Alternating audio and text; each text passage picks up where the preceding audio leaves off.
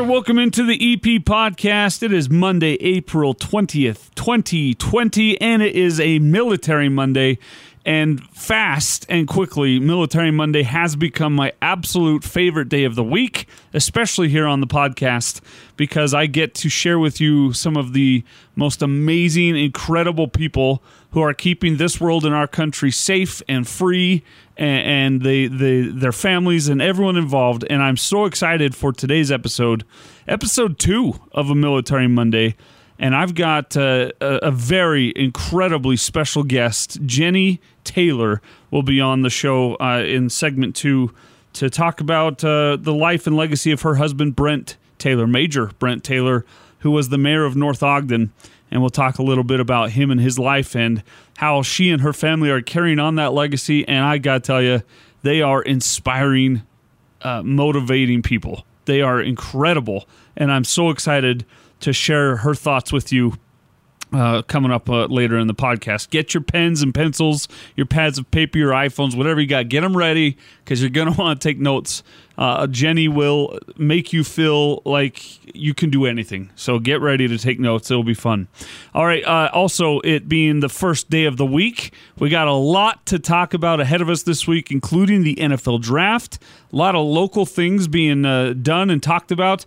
A lot of movement in the NFL. And, and will this NFL draft actually take place as planned?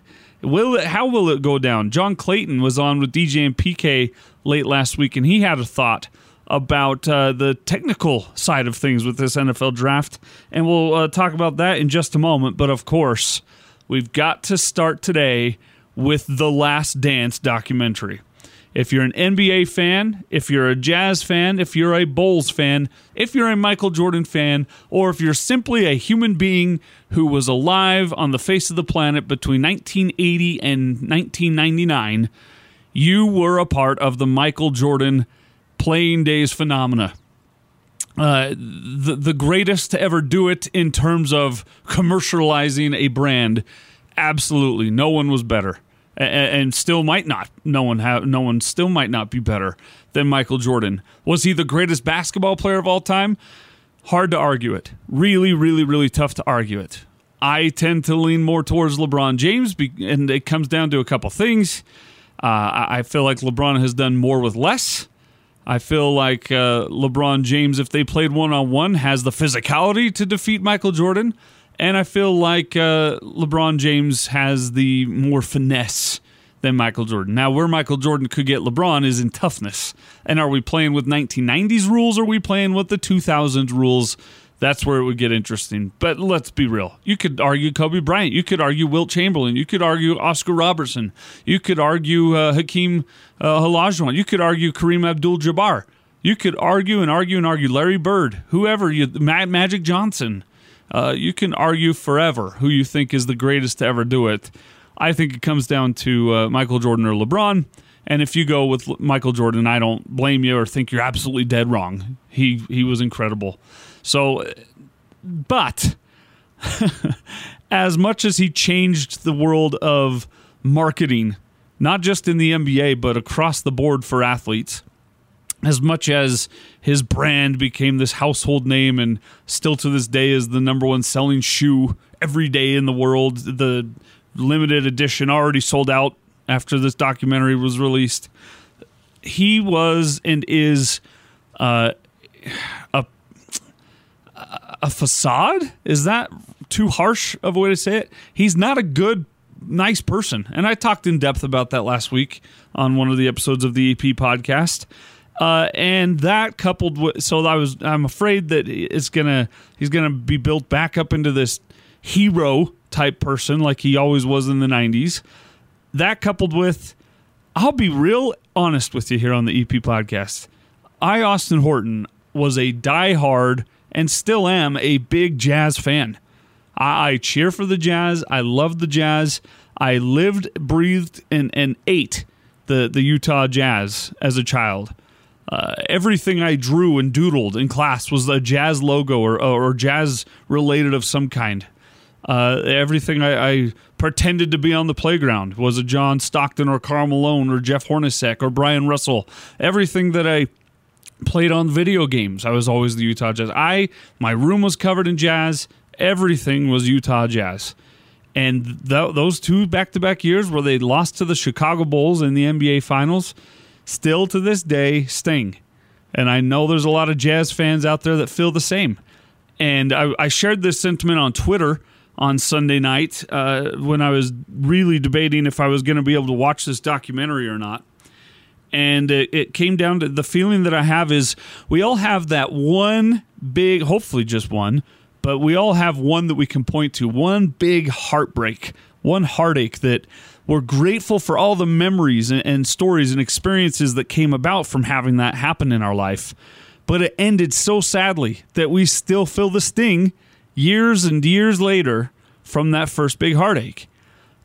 And we don't, as much as we appreciate that it happened, and we're grateful for the memories that we uh, got because of the that happened. We don't necessarily want to go back and relive it. If if there was a movie of those moments, would we sit down and watch it? I'll tell you right now, I, am not. I'm not going to watch it. Uh, I don't need to relive. I'm grateful for the fun and the good and the, even the the sad and bad that came out of the end of it. I don't want to relive it. And it's the same with this 1997-98 NBA season that where the Jazz lost to the Bulls with the push off shot, and Dick Bavetta allowing a Ron Harper shot and disallowing a Howard Eisley shot. Howard Eisley's was before the shot clock, disallowed. Ron Harper's was after the shot clock, allowed. And then, of course, as I mentioned, the push off. It was tough, and it still is, and you can tell I'm bitter. And I and I don't think you tell me I can't, I shouldn't be. So it's just tough because I also work in the sports industry, and there's breaking news, not a lot of sports to talk about and break down and bring up right now. And this is the number one watched thing in the world. Uh, Tiger King, move aside, it's like you never even happened. And we don't yet have the exact numbers of how many people watched that thing Sunday night, the, the first two episodes. I'm betting it was the most watched thing in a long, long, long, long time. Maybe since the Super Bowl. Everybody was watching that last night. It seemed so. Uh, I, I I said on Twitter I was really trying to not watch it. I wanted to watch it. I didn't feel like I could. I got through the first episode, and there was a moment in the first episode where they showed just a snippet of the end of the uh, of the uh, NBA Finals the year previously when the Bulls won their fifth uh, over the Utah Jazz in 96-97, and that hurt they hadn't shown yet the 97 98 stuff, and they will, but it's going to hurt, and, and, and I'm going to try to find a way through it. I watched the first episode. I got halfway through the second episode, and then uh, I fell asleep. It was way too late, and I haven't finished it yet. And I don't know if I will. I'm sure I will. I just don't know when. But my initial takeaway from one and a half episodes this is building up. This is not the first couple episodes is not what you is not the meat of the whole thing. It is a lot of backstory. It is a lot of setup for hopefully what will be a better delivery in episodes three through ten. Uh, and I'm sure it will be. It's just it's incredible drama. It's incredible uh, poetry, is what it is. That that NBA season and that career of Michael Jordan. But they really, really, really were unfair to Jerry Krause. And I don't know Jerry Krause. I don't know the Krause family. I just know simply that he could not have been as bad of a guy as the players and coaches seem to fit, think he was. Did he have an, an attitude and an ego? Probably. Was he always, always uh, uh, uh, in the right or probably not? Was he always in the wrong? Probably not. But this documentary made it out to seem like he was a buffoon. And uh, the only guy that stood up for him was Jerry Reinsdorf. And even when he stood up for him, it was kind of like a backhanded stand up for him. He was like, Well, I always thought he was a nice guy, but, you know, it was bad. And just because the man has sadly passed away does not mean that you don't get someone from his side of the story to tell where he's coming from. It, it that is bad journalism. It might be great TV, but it's bad journalism. If you're making a documentary, that's not a fair way to do it. Now there's eight. Let's see, uh, yeah, eight more episodes to go. So maybe they'll uh, figure out a way to. Maybe that will come around. Maybe they'll have his side of things told by from someone somehow. But as of one and a half episodes in, they really were unfair to Jerry Reinsdorf just simply by not letting his side be represented. Is that unfair of me because the man has passed away to expect for the that side of the story to be told? Maybe. But there's got to be somebody who knows something more than just getting the other side of the thing from Michael Jordan and Phil Jackson and and Scottie Pippen and on and on and on and on and on. Scottie Pippen was vastly underpaid. Scottie Pippen also signed a contract he maybe should not have signed. It was interesting and fascinating for me to see Scottie Pippen's background because I, I had no idea how much uh, how many kids were in his family, what kind of uh, poor background he came from, and his father having a stroke and his older brother being in a wheelchair as well, and everyone relying on Scottie and his basketball career to keep things going. Seems to me like I uh, I should have really had more respect for Scottie Pippen, the man, while he was playing basketball than I did, and I'm grateful for at least that part of what has been shown so far in this documentary. Uh, but it is fun to see these little things called uh, hashtag side notes the Utah Jazz are sending out on social media in to correspond with the Last Dance documentary to try and tell the Utah Jazz side of things. And I was grateful for that. And here's Bryon Russell did a little sit down with the Utah Jazz and they sent this side note out on social media during episode 1 of The Last Dance. I'll say this. That was the greatest no call in the history of basketball. How about that? My momentum was going that way, but I was faster than MJ. And I was taller than MJ. I gave him fits. So he did something that I never thought he would do. Because I had Gordon Chiesa break down nothing but the fourth quarters just so I could know what Mike did. I knew he wanted to get to the free throw line. Here comes that little pan. I said, uh, my brakes just gave out. I was like, okay, it was Mike. It was Mike. That was the greatest no call in the history of basketball. Yeah, thank you, B. Russ. The greatest no call in NBA history. And there were three in that one game that could have changed the, st- the, the, the, that could have stemmed the tides of NBA history. Michael Jordan should only have five NBA titles, maybe, huh? Huh? Maybe? Possibly? We'll never know. But we do know that game six was not fair. They missed three calls, all going against the Jazz. They they missed the Ron Harper call, they missed the Howard Eisley call, and they missed the push off call. And I, I'll go to my grave being bitter about it. I'm sorry, but not sorry. Uh, so just grateful that Bryon Russell, and every time Bryon Russell's asked about this, he has a pretty good attitude and sense of humor about it, while still saying, yeah, he feels like he got jobbed. And Michael Jordan's Hall of Fame speech where he went after Mike, uh, Bryon Russell, get out of here with that. What are you doing, Michael Jordan? Stop it. But that's MJ. That's who he was, is, and always will be. And hopefully, this documentary, as it carries forward, will show more of that raw, ugly side of Michael Jordan that should be told. I want the truth out there. I want people to know you can respect and love Michael Jordan as the greatest basketball player of all time. Do not make him a role model. Don't. Don't do it. In fact, you could probably count on uh, two hands the number of NBA guys you could ever really truly consider a role model or professional athletes because there is this belief that you have to have some of that ugliness, that killer mentality to get to the top. And you probably do. I'd rather not be at the top. I'd rather be near the top and still be a good person than be at the top and be an absolute jerk. Anyway, I'm I'm I'm ranting now. So episode one and half of two was pretty dang good and I'm hoping that I'll be able to find the gumption and the guts to finish it out because it was good. It was good TV. It was well done. I do wish they had shown more, uh, given more uh, due justice to the Jerry Krause side of the story. Yet to be determined if they will or not. All right, that's it for uh, the first topic of the day. And that's going to be it for the sports side of things today. It being a Military Monday, I want to give as much time as is necessary to give a proper tribute and moment to Major Brent Taylor and his wife and kids, Jennie Taylor, who is my guest coming up next in segment two. Major Brent Taylor, born July 6, 1979, killed in action November 3rd, 2018, in Kabul, Afghanistan, was the mayor of North Ogden, Utah, married to Jennie Ashworth Taylor, seven kids that he left behind with Jennie and uh, of course uh, he was uh, this was his fourth deployment as he was in the military. He was uh, you know in the national guard. He went to byu went to U- university of utah served a mission for the church of jesus christ of latter day saints i believe was an eagle scout had an incredible uh, life and was taken from us way way way too soon And while I don't share a lot of my political views, I will share this.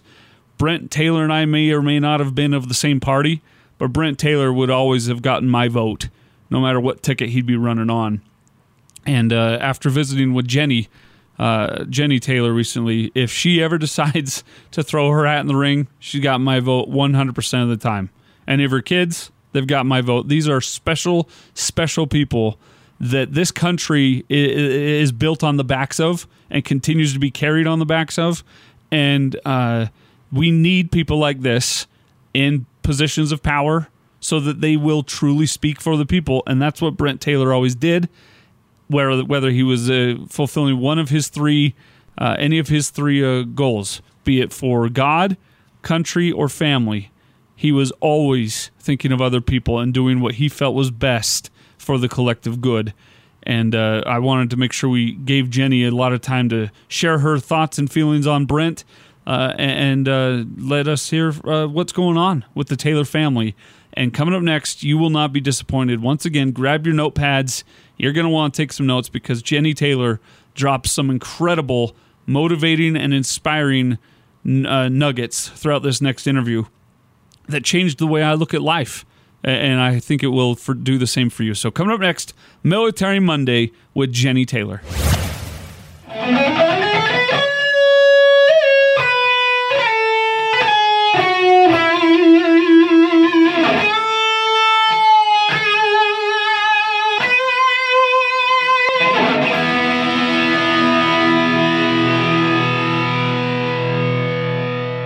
It is a military Monday, and I am just absolutely uh, beyond words honored and amazed that I get to have Jennie Taylor as my guest this week uh, as Military Monday rolls along here on the EP podcast.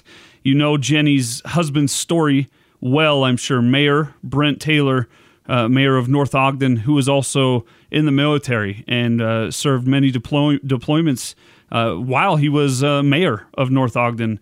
And he paid the ultimate sacrifice and gave his life on his, I believe, his fourth and final deployment. And it's my honor and absolute uh, privilege to have Jennie join us here on the EP podcast uh, for Military Monday. And I have so many questions, comments, uh, uh thank yous to give her and her family, but I don't want to waste too much of their time. I know it's busy times uh, right now at the Taylor home. So let's uh, go ahead and get started here. And you're going to have to remind me the exact name of your title now citizen something or other. Yeah, civilian uh, aide, civilian aide to the Secretary of the Army. No big deal. No big yeah. deal. Jeez. Deal, huh? Only the civilian uh, aide to the Secretary of the Army. Unbelievable. Yep. What it's is kind of what is CASA, if I can call it that? So it, it's kind of like a direct link in each state um, between the local military and then the Secretary of the Army back in the Pentagon. So okay. for Utah, we just have one. We're kind of smaller in terms of big army.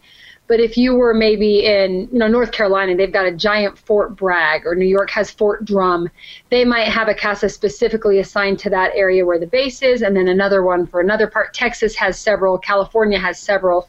Uh, we in Utah have one, so that's it. It's me, and my job is to kind of be a go-between between the Pentagon, the Secretary of the Army, and then the Army world here in Utah. So the Army world in Utah is Dugway, it's Tooele, it's the Army Reserves, it's the Army National Guard, it's anyone from Utah who joins the Army and ends up stationed anywhere else. So it's kind of big and and to be honest i'm learning as i go i'm pretty new to this i was sworn in in january in the pentagon so I'm only wow. a few months in, and the few months I've been in, of course, you know, the world went upside down with with COVID and everything in the last month. So there's no better way to learn than just boots on the ground and start running. I was gonna say it's a, it's a full time gig. It sounds like, but now it's like 24 hour gig with yeah. the with the COVID. It's a, it, it's a big. It's busy. It's been a lot. Um, a lot of teleconferencing, like I'm sure a lot of people are doing right now in this environment, which for me is new because I, for the last 15 years, have been a stay at home mom where my my work all day is chase kids, get kids to school, clean a house. I volunteer a lot with the PTA or different things, but I'm not used to having official teleconference calls or sign into the office or things like that. So that's right. something I'm learning to juggle and balance that I know a lot of people right now are working from home and schooling their kids at home and trying to balance everything. So I'm right there with you. And it's a voluntary position. Um, I say that not to say, hey, I'm working for free, but I joke with my daughter. I've had a habit of working for free for the past decade and a half. uh, PTAs for free, motherhood's for free, all of these things. Um, but it's just a way to serve our community, um, a way so people don't feel like tax dollars are being thrown at what I'm doing. It really is volunteer work. People like me throughout the country, there's over a hundred of us.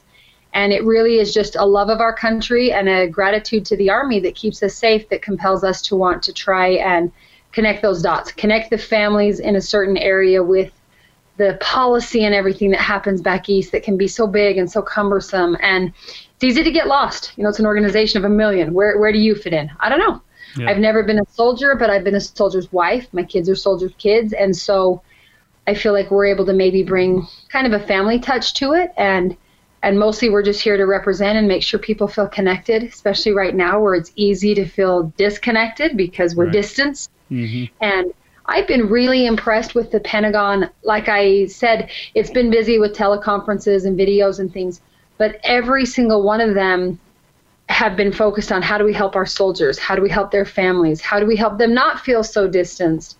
How, for example, do we make sure the Army Reserve guys who usually go to drill once a month, they might have their Army weekend.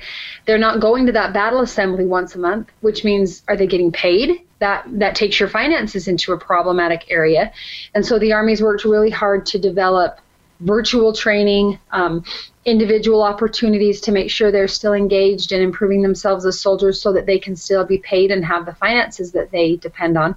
So I've been impressed with how much the senior Army leadership is putting into taking care of what they call the force. I never knew this, so maybe some of your listeners don't know this, but they call their top priority the force. Um, the, the protection of the force, health of the force. It's capital force, and that's just the army. That's the soldiers. That's their guys. That's their families. So that's what we do. Well, it's a it's an absolute honor and privilege to have you on the podcast. As you just described, you're incredibly busy. So thank you for a few minutes. And I recently was talking with someone who is is full time military, but they refer to themselves as a pu- a pencil pusher. I was like, no, no, no, no, no. Don't don't be downgrading. Just because you're you're in an office somewhere does not make you yeah. any less of a of a soldier or a, a service member. And so, well, I'm glad you. you I'm glad you pointed that out because we need every man and woman in those uniforms. You know, I I think I have a little bit different perspective than maybe some Americans, given that my husband's given his life for this country. But I know every man and every woman across this country and around the world, when they put that uniform on today, whether they're going to an office to push pencils or they're going out in combat, they've made an oath to die for me if it's required. And that's a serious oath. That's a really serious oath. And I feel like we as Americans have a huge debt of gratitude, not only to the ones who do die for us, but for the millions who are willing to die for us. Absolutely. That's a lot of men and women that dress in that camo that say I'd take a bullet for you today if I needed to. Like that's kind of big. That's a big deal. So you push that pencil and you push it well, yeah. and you know that we as Americans are grateful that you're in that uniform pushing that pencil. Do Amen. it with pride. Let's talk about you and Brent for a minute. How'd you meet? What's your love story? Uh, what? And I understand you had a love of country in common. What else did you have in common? Yeah. So um, we're both really old fashioned. I think anybody who knew him or still knows me would definitely say that. We met on a blind date, which is just terrible. Blind dates by nature are terrible. And so we were set up on a blind date while students at BYU. I had just returned from a mission down in Chile for the Church of Jesus Christ of Latter day Saints. And anyone who's familiar with the culture around BYU knows people really like to get students married off. And so um, he was 23 and not married. I was 23 and not married. You know, what a scandal. You're weirdos. Yeah, at that age yeah, and not married. Totally we'd both served missions. We were both close to ready to graduate, and we got set up on a blind date. I kid you not. The guy who was a, a common friend said, Jennie, I've met your husband. He's the male version of you. and I remember just thinking, like, you should never marry your complete, like, same type of personality. That's just a bad idea. But I also thought this goofy kid was never going to pick my husband. So we, anyway, we did, we met on a blind date, and the blind date itself was a disaster, but after that, he asked me out kind of for a real shot. And it sounds cliche, and you might think I'm making it up, but from the get go, we talked about our shared love for this country. This was shortly after 9 11. I had just been out of the country and gotten back. I was majoring in teaching U.S. government and American history classes. He was at the time contemplating joining the military. So it was from the very beginning this commonality. I used to joke that I was the most patriotic person I knew until I met this kid. I'm like, wait a sec. So that drew us together, um, led to some really good opportunities to to serve our country. He ended up enlisting that summer while we were dating, and it was three days after he proposed to me. Wow. So when we talk about being an Army family, even though I never put the boots on, like his military career was our commitment as a family. He had my support 100%. Uh, he deployed four times, and each one of those times, you know, it's kind of that gut wrenching. Oh my gosh, can we do this again? And yet, we really only ever talked about it once, and that was before the first time when we had one big, long, tearful heart to heart, weighing the pros and cons, weighing the risks. Is this really what we signed up for? At the time, we had just found out we were pregnant with our first baby, and he was about to deploy, and it kind of hit home. All this great talk about how much we love America and this great, let's have a conversation, how we want to change the world, really hit home when it came down to, you know, him going to war. And now yeah. we've got a baby and then a couple babies and then four or five or six or seven. But once we had that one conversation early on, it was kind of like we've made that decision. We've made that decision. And so when future opportunities for him to serve came back up, we didn't get into the depth of it. It was just more where do you need to be? When do you need to go? Including the last this last deployment, he sent me a text message from a meeting he was in before the first time we found out about this. And his text message simply said, Hey, when I get home, we need to talk. And I'd been married to him long enough and through enough of these episodes of things that I just texted him back, Where are you going? Mm. You know, and it was just, it was kind of a given that if the call to serve came, put me in boots. Let's go. And he knew that he went with my support. And I know he wouldn't have gone without my support. So it wasn't like I was this doormat dragged along into it and he didn't care about me and he didn't care about the kids and he just, you know, wanted to go play soldier all day. He and I both knew it was a shared commitment, a shared oath. And now the interesting thing is, in my position with the Secretary of the Army, I took that same oath that Brent took when he enlisted as a soldier. And that was a very emotional moment for me you know, barely over a year after my husband died, serving our country, I raised my hand to the square and took the oath that I would protect this great nation as well, and very different way, in a very different manner. My my life mission is very different from my husband's, but it's just taught me a lot that these common goals, these common dreams, these common principles Brent and I share live on. My patriotism didn't die when he died. His patriotism didn't die when he died. And that's given me I would say, a source of strength and resolve to just keep going and put one foot in front of the other and and at the same time step back and say, okay, it's our turn to serve in a different capacity, but it's still the same the same great cause. You know, we're still committed to the same principles, the same freedom, liberty, justice for all, all the cliche things. They really matter and they really mean something. So that's what keeps us going.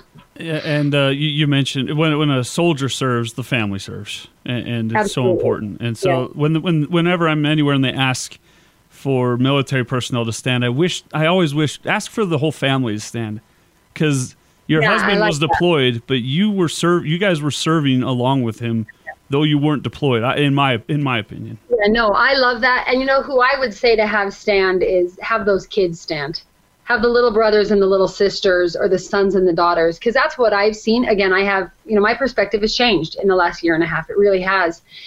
When I talk about who's really paying the price of freedom, I don't so much think of Brent in laying down his life. I think of my seven kids who gave their father. I think of some neighbor kids I have in uh, in my community up here in North Ogden whose older brother was died in Afghanistan and and they miss him and they mourn for him. I think of the youth of today who've been asked to bear this heavy price by sending someone they love into harm's way for my freedom. And I, you know, it, it, it can go either way. It can either make you really depressed and really down and just really dark, or I find it to be incredibly motivating. What in the world am I going to do with this gift I've been given? This freedom, this life, this legacy that so many have willingly not just died themselves for, but sent a loved one to die for me man, I better up my game. You know what I mean? Like right. a lot of people who paid a pretty heavy price for me to be able to have my freedoms that I probably don't even think about until they're, you know, a little bit limited. Right now, I think the COVID situation gives us all an opportunity to maybe sit back and think about some of the little freedoms we take for granted. Like I know know that I've ever been grateful to be able to just go to the grocery store whenever I want. Right. Or go to the park whenever I want or send my kids to school on a normal day. And some of those things have been restricted not because we're being bombed, but because for the national health and welfare of our people, we've been asked to sacrifice a little bit and and I feel like a lot of us are pushing back hard because we don't know what to do with that. Right. I've never been asked to give up my grocery list. I've never been asked to homeschool my own kids because it's maybe not safe to send them to a public school setting. I didn't live through World War II where I mean they all knew what it was like to ration their butter. The ladies knew what it was like to not be able to buy nylons because the military needed the nylon women who had been working in the home knew what it was like to become Rosie the Riveter and keep the machinery going. But I do see in today's situation, as unprecedented as we keep calling it, the recurring theme of America's awesome. And we're going to work together. Our companies are going to step up and make masks and make surgical gowns and make testing kits. And people like me are going to say, okay, I guess I won't go to the store every time I think of something I wish I had and I'll keep my kids home and teach them around the kitchen table instead of the classroom. I think it gives us an opportunity to remember and reflect on these great freedoms that we probably do take for granted. I mean, I'll admit I do. Yeah. I, all those things I just listed, I never once thought I might not be able to do that in April of 2020. Right. You know? Yeah, that's crazy. But here I am. Here I am in the businesses that are that are suffering because they can't be open, or the workers who can't get their employment for the same reason. But I think it gives us a chance as a community to say, okay, generations and generations of Americans have faced hard things, awful things, horrible things, and they've banded together and triumphed over it. And now we can do it too. This is our turn to do the same thing. I was gonna. I had written down. I was gonna ask you what would Brent be telling us at this time. Oh man! And, but I think you just said it. I think you just said it, Jennie. I can't I can't tell you how many times I thought, man, I wish this man were here. I could see him I could see him almost calling us on the carpet and I don't say that in a way to make it sound like I'm making light or trivial of the trials that we're facing right now. But anybody who ever knew Brent while serving as mayor knows for sure he never gave any kind of public speech without tying in either the founding fathers or a personal experience overseas every time. Like we would kind of tease him about it when I was in Iraq, when I was in Afghanistan. But it's because it drove it home for him.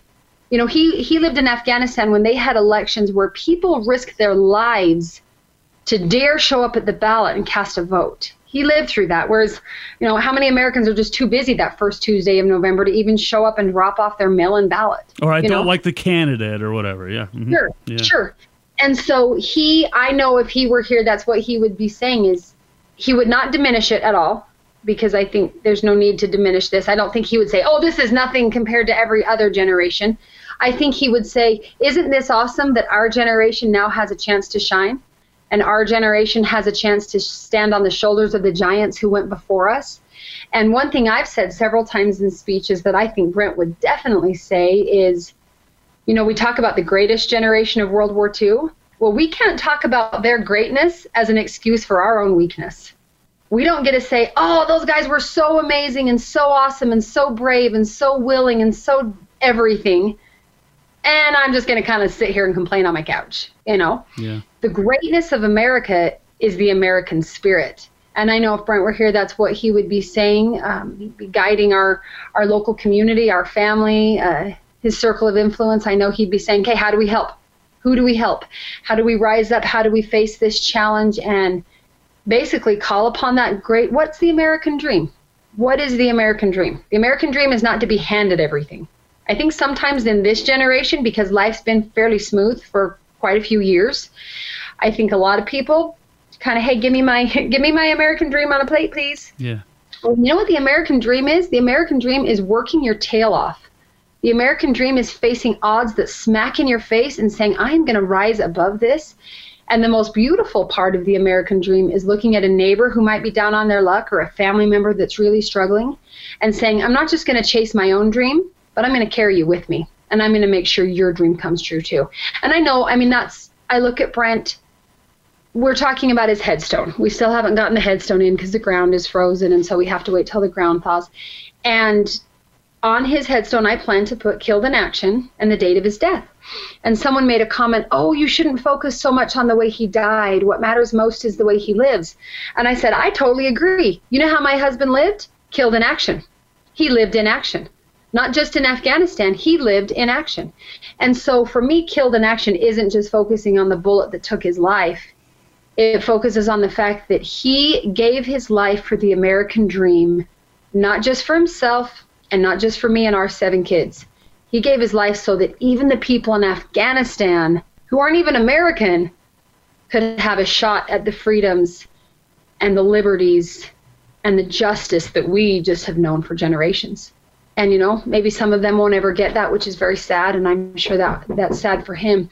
But I know he knows he made a difference on the ones he met. Yeah. I know he knows he was able to impact someone somewhere and say, hey, I've got this great American way of life, and I'm going to put on this uniform and come over here and try to teach you how to have it among your own people. I can't give it to you. I can't. You cannot give away the American dream. It's not transferable. But maybe I can teach you how to chase it down, and teach you how to work for it, and teach you how to fight for it when necessary. It was, beautiful. Well said. Uh, we, we hear your kids. You got seven kids. Yeah, sorry. Uh-huh, no, no, kids no, running don't apologize. It's it's awesome. This is homeschool. This is Yeah. now church. This is now the playground. This is recess. This is everything. The locker are- room, on and on and on. Yeah. Uh-huh. Yep. We're the one room schoolhouse and we're just loving it. We're doing great. We're all just spinning our wheels. But I was gonna I was gonna ask, uh, what is something that your husband passed on to your kids, both that annoys you, and that you are really really so grateful for that he passed on to them. Oh, I can say one that for sure annoys them, and that's uh, the importance of hard work. You know, we joke we have what we call the mini farm. It's an acre and a half, which isn't really a ton of property, but we live surrounded by houses on quarter acre lots. We're right in a little subdivision. So we found this older home that had a couple lots around it, never subdivided, and he gardened it. He called it farming.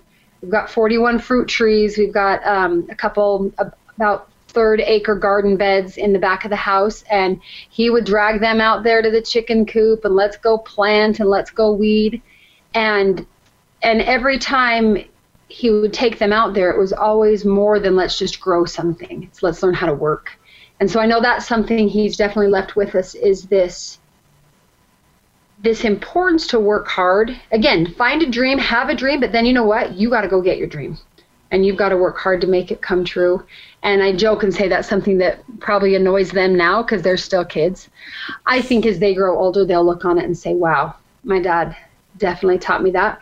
Um, another thing I would say that sometimes annoys me is he had a great sense of humor and a great ability to reason with people. Like, I don't know if you're into Star Wars, Oh sure. but these are not the droids you are looking for. and he would have this ability to, which re- worked really well for him in in a professional setting and in a conflict setting because he could calm down people who had really differing points of views. And then he wasn't manipulating them and he wasn't appeasing one side or the other, but he had this ability to bring arguing tempers, settle it down, find some common ground, and then move forward and, and find a resolution. Well, with the kids, it just means a few of my kids are very good at mom, these are not the droids you are looking for, or mom, dad would really want us to have a puppy, or mom, dad, this, this, you know, we, we joke, but um, so my oldest daughter particularly since she's been about three we have said she'd be a fabulous attorney. Just she can argue a case. She gets that from her father and then their sense of humor sometimes when i'm stern and i'm upset and i want the kids to work and where's the discipline and then one of them will just crack some super funny joke and I don't know if you've ever had that moment as a parent where you're trying so hard not to laugh at the indignant child who's disobeying you, but so funny. Yeah. And so I feel like that's something we've really inherited in our home in quite an abundance since he's died, is his sense of humor. Again, not that he ever made light or trivial of things, but he knew how to take some of that intensity and just calm it down, which by nature I'm a super intense worrier, like nailed it. And so that's been something I enjoy seeing in my kids where I'll be upset or worried or anxious, and one of them will just crack some super dumb joke, and I want to slap him, but instead I just laugh and say, you know, thanks for the reminder. Thanks for the reminder to maybe not get so worried and mm. and not get so worked up. I think to a degree that's why right now we're doing fairly well amid coronavirus and homeschool and everything else. I feel like our world's been upside down for a couple years now. You know, when Brent first left, our house was flooded and we had to live in a rental for a while and got the entire place. So that was pretty stressful with a newborn and everything. So it kind of feels like when you face something really hard and tragic and unexpected, it can either completely destroy you or I feel like for us it's made us a little more resilient. And I particularly, like I said, I am a warrior. I am by nature a very anxious person. It's helped me take a deep breath and say, okay, well, really, this is probably going to be okay. And I guess we can handle doing homeschool in the kitchen around the table one more day and then just the ability to sometimes walk away from the worry yeah. and just say you know i can i can worry about this in a little while like there's no need to let the stress take over and and just breathe so those are a few things i know we've inherited from him working hard and knowing when to maybe take it easy a little bit I, I don't want to be selfish uh, of your time. I could sit here for, for hours and, and talk to you, Judy. You're, Sorry, you're I'm not person. a concise person. What's that? I'm not much of a concise person. I'm kind of a talker, so that's great. It's, it's, perfect for a podcast. That's what we need. That's what we need here. But I did have just a couple questions left. Um, I mentioned before we started recording that I was nervous to talk to you.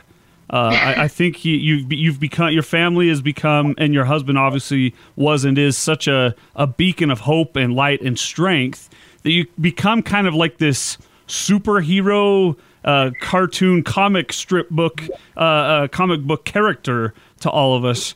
And I think a lot of us who don't have a personal taste of the ultimate sacrifice paid like your family has, I think all of us we have this tendency to look at people in your situation and wonder how do we approach them? How do we talk to them that doesn't where it doesn't come off rude or ignorant or inappropriate?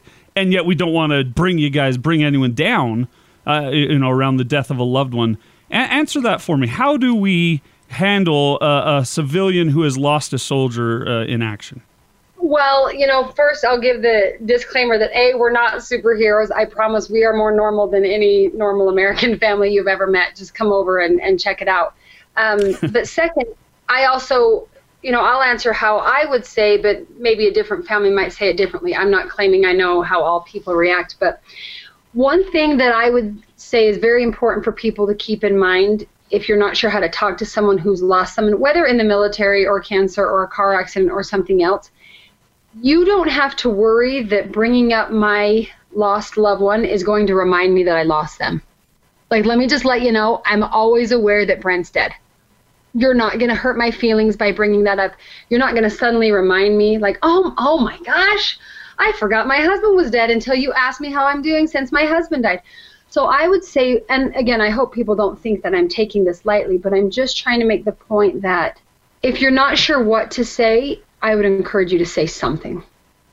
I think sometimes the most awkward moments are when I'm with someone or see someone and I can almost tell they want to say something and they don't know what to say, so then they say nothing, and it's this giant elephant in the room. Guess what? I know my husband died.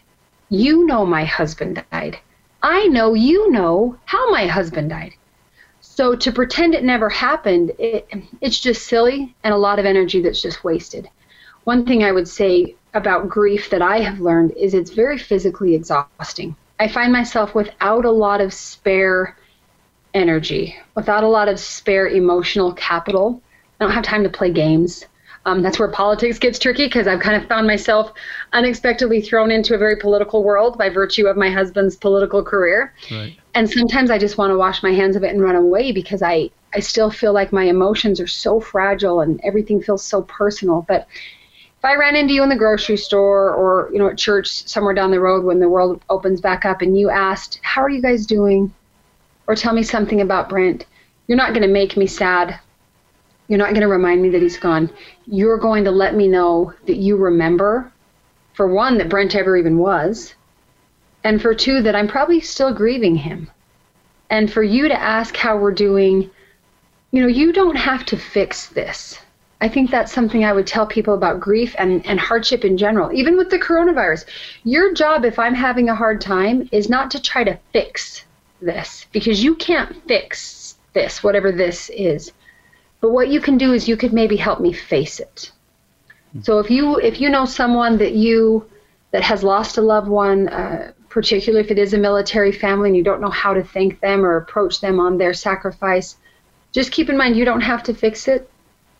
You just can help them face it. And anyone who's lost a loved one, their favorite topic to talk about is that loved one. like, you want to talk to me about Brent? Oh my gosh, we'll stay here all day.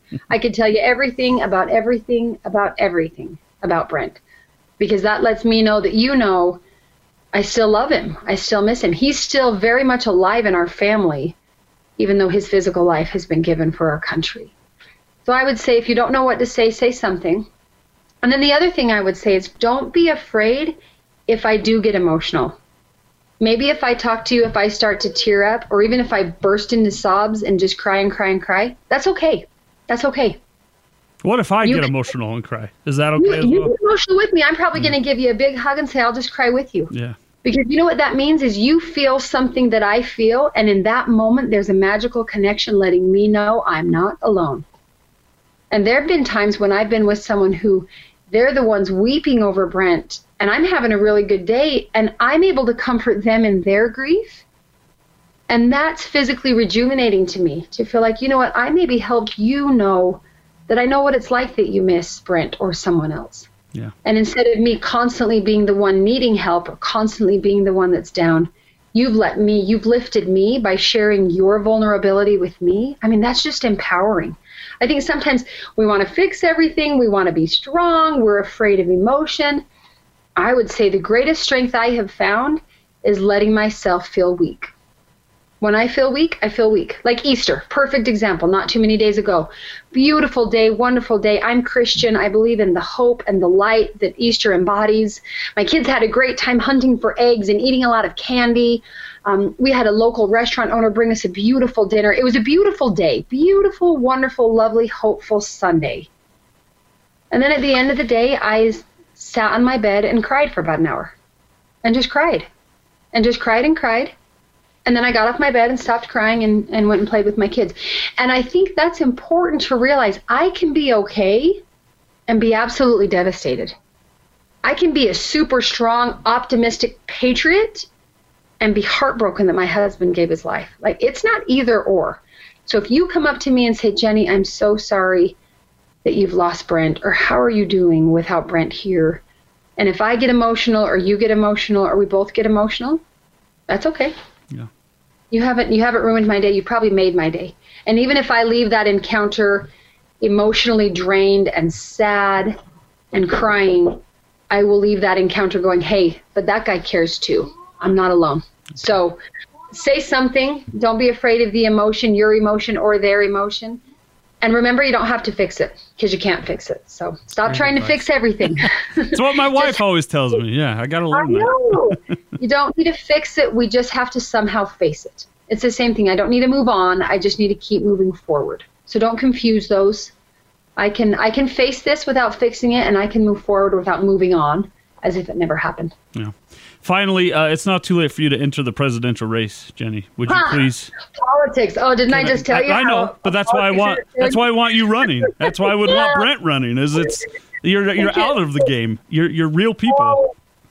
yeah, no, we are we are super real people. I will tell you, just this morning, I found myself, you know, cleaning up and things, going through the morning tasks of the day, thinking, man, I really enjoyed being married to someone involved in politics more than being the one finding myself kind of involved in politics. So I, I'll at least wait a few years. I, I got to get a little bit more of a political backbone. I got to stop taking everything so personal. I'm just being super candid with you. I, I love politics. I love the political process. I view my husband as a statesman, not a career politician, but a true, true patriot and a statesman. And I think there's a lot of good that needs to be done in that arena. But I'll tell you, man, ooh, I'm nowhere near ready. Uh-uh. I yeah. emotionally, I can't, I can't face that. But, but if I can maybe inspire a few people to consider their own patriotism, if I can help raise this next generation of patriots, you know, maybe one of my kids will go run for the office Brent didn't live long enough to run for, or maybe they'll, uh, you know, deploy someday and put that uniform on. I can think of nothing that would make me prouder than to say, I'm the middleman. I'll help keep the message and the legacy alive, and then uh, inspire them and, and others to hopefully put on those boots or put on that tie or that dress and say, I'll lead. I'll lead on the battlefront. I'll lead on the political front. I'll lead my family. Where do you want me to lead? That's what I'm here to do. Thank you so much for spending time with us. I know I've taken a lot of it. I appreciate it. Uh, thank you for sharing your husband with us and this country. And yeah, I look forward to voting for you or one of your kids one day. we'll go for the kids. How about? Thanks, right. Austin. Thanks, Jen. All right. Have a good one. See you later. Talk to you later. Bye. Uh, there's nothing. There's nothing else to say there, Jennie. I mean, you got. I hope you listened to that with a notepad and pen, or had your iPhone out or whatever, and are making taking notes. If not, go back and re-listen to it because Jennie had a, a, some amazing nuggets of truth and uh, inspiration there. Uh, obviously, sharing uh, her husband's story and life with us and legacy, and uh, so grateful for for all of that and for them. And uh, I can't wait myself to go back and listen through there and write some of those things down. Uh, we can uh, we can do hard things. There, the Taylor family is doing hard things every day, and every military family in the world is doing hard things every day. So we can do hard things every day, and we can do hard things together. That's going to do it for a Military Monday edition of the EP podcast. Once again, thank you for tuning in, each and every one of you. I do appreciate it. You can get us anywhere you find your podcasts. You can uh, Google it, you can iTunes it, or Apple, whatever they, they do. You Spotify, SoundCloud. You can find us anywhere. iTunes or uh, tune in, uh, iHeart. We're everywhere. Get us online, 1280thezone.com slash EP dash podcast. Get us on the Zone Sports Network app in the on demand audio section. We are, uh, get us on Facebook. Go to our Facebook page. Give us a like and a follow, the EP Podcast Facebook page. And of course, you can follow me and interact with me on Twitter any day, any hour of the week at Austin Horton. And I would love to hear from you. Send me an email, austin.horton at 1280thezone.com. Thanks for tuning in. We'll see you on a Top 10 Tuesday right here on the EP podcast. Our thanks once again to Jennie Taylor, her seven kids, and Major Brent Taylor for the life and legacy they've given to us all, uh, past, present, and future. And until tomorrow, as always, be good to each other.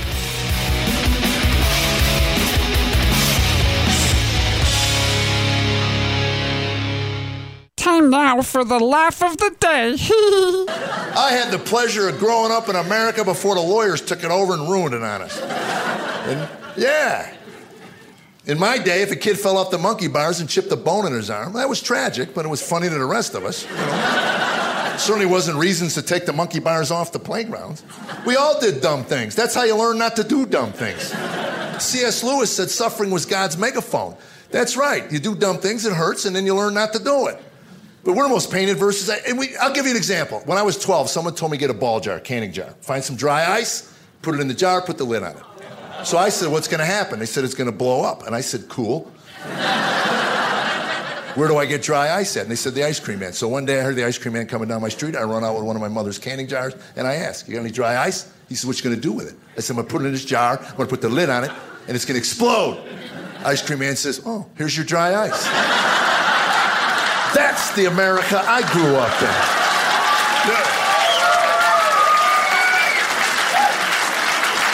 Yes. And of course, that night, my mother was at our kitchen table picking shards of glass out of my forehead.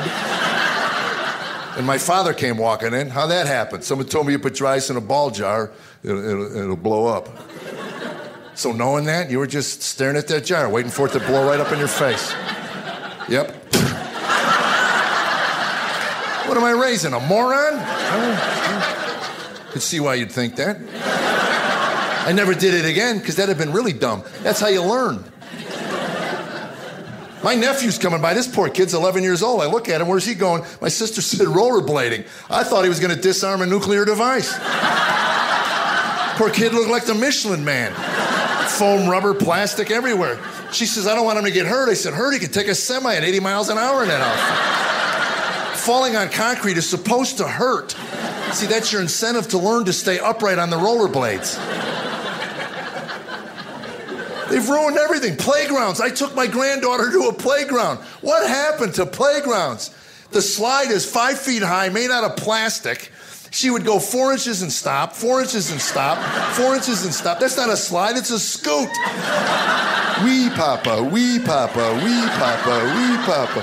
What did we have? We had a six story high solid steel structure. About mid July. Yeah. Mid July would hit a temperature of about 285 degrees. You lose two layers of skin on the way down. Another layer when you hit the ground like a flat rock on a pond. Come back picking gravel out of your thighs. Yeah. Now it's wee papa, wee papa, wee papa. I wanted to shove her down the slide. I did. I wanted to shove her so she'd know what an exhilarating feeling of sliding. And I felt six iPhones on my back. Go ahead, old man. We dare you.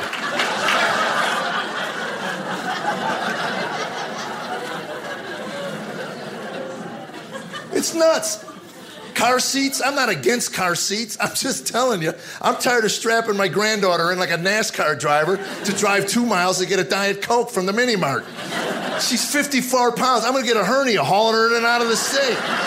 What age can you take them out now? Five, seven, 18? Here's your high school diploma. You get to ride home like a big boy today. I mean, come on. Car seat, we didn't even have seat belts. I walked the back seat of my mother's car for four years. She'd, she'd be driving, I'd just be walking the back seat side to side. Sure, every now and then she'd hit the brakes, I'd fly up into the front. She'd toss me back like a trout. What are you doing up here? Get back there.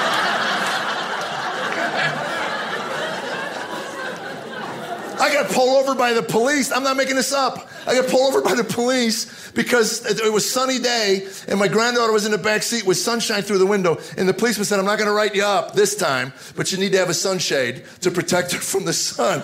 I go, What? Are you kidding? I, mean, I almost got arrested. I said, Are you you're kidding me? This is a joke, right? When did the sunshine become this evil thing? Suns- we didn't have sunscreen. You know what sunscreen was when I was a kid? Dirt. That's what it was. Dirt. And why? Because we would eat dirt and it would get all over our face and protect us from the sun. And then we'd wash it down with water from a garden hose. And then I'd take a bath, put on my asbestos pajamas, and go to bed. And look how I turned out.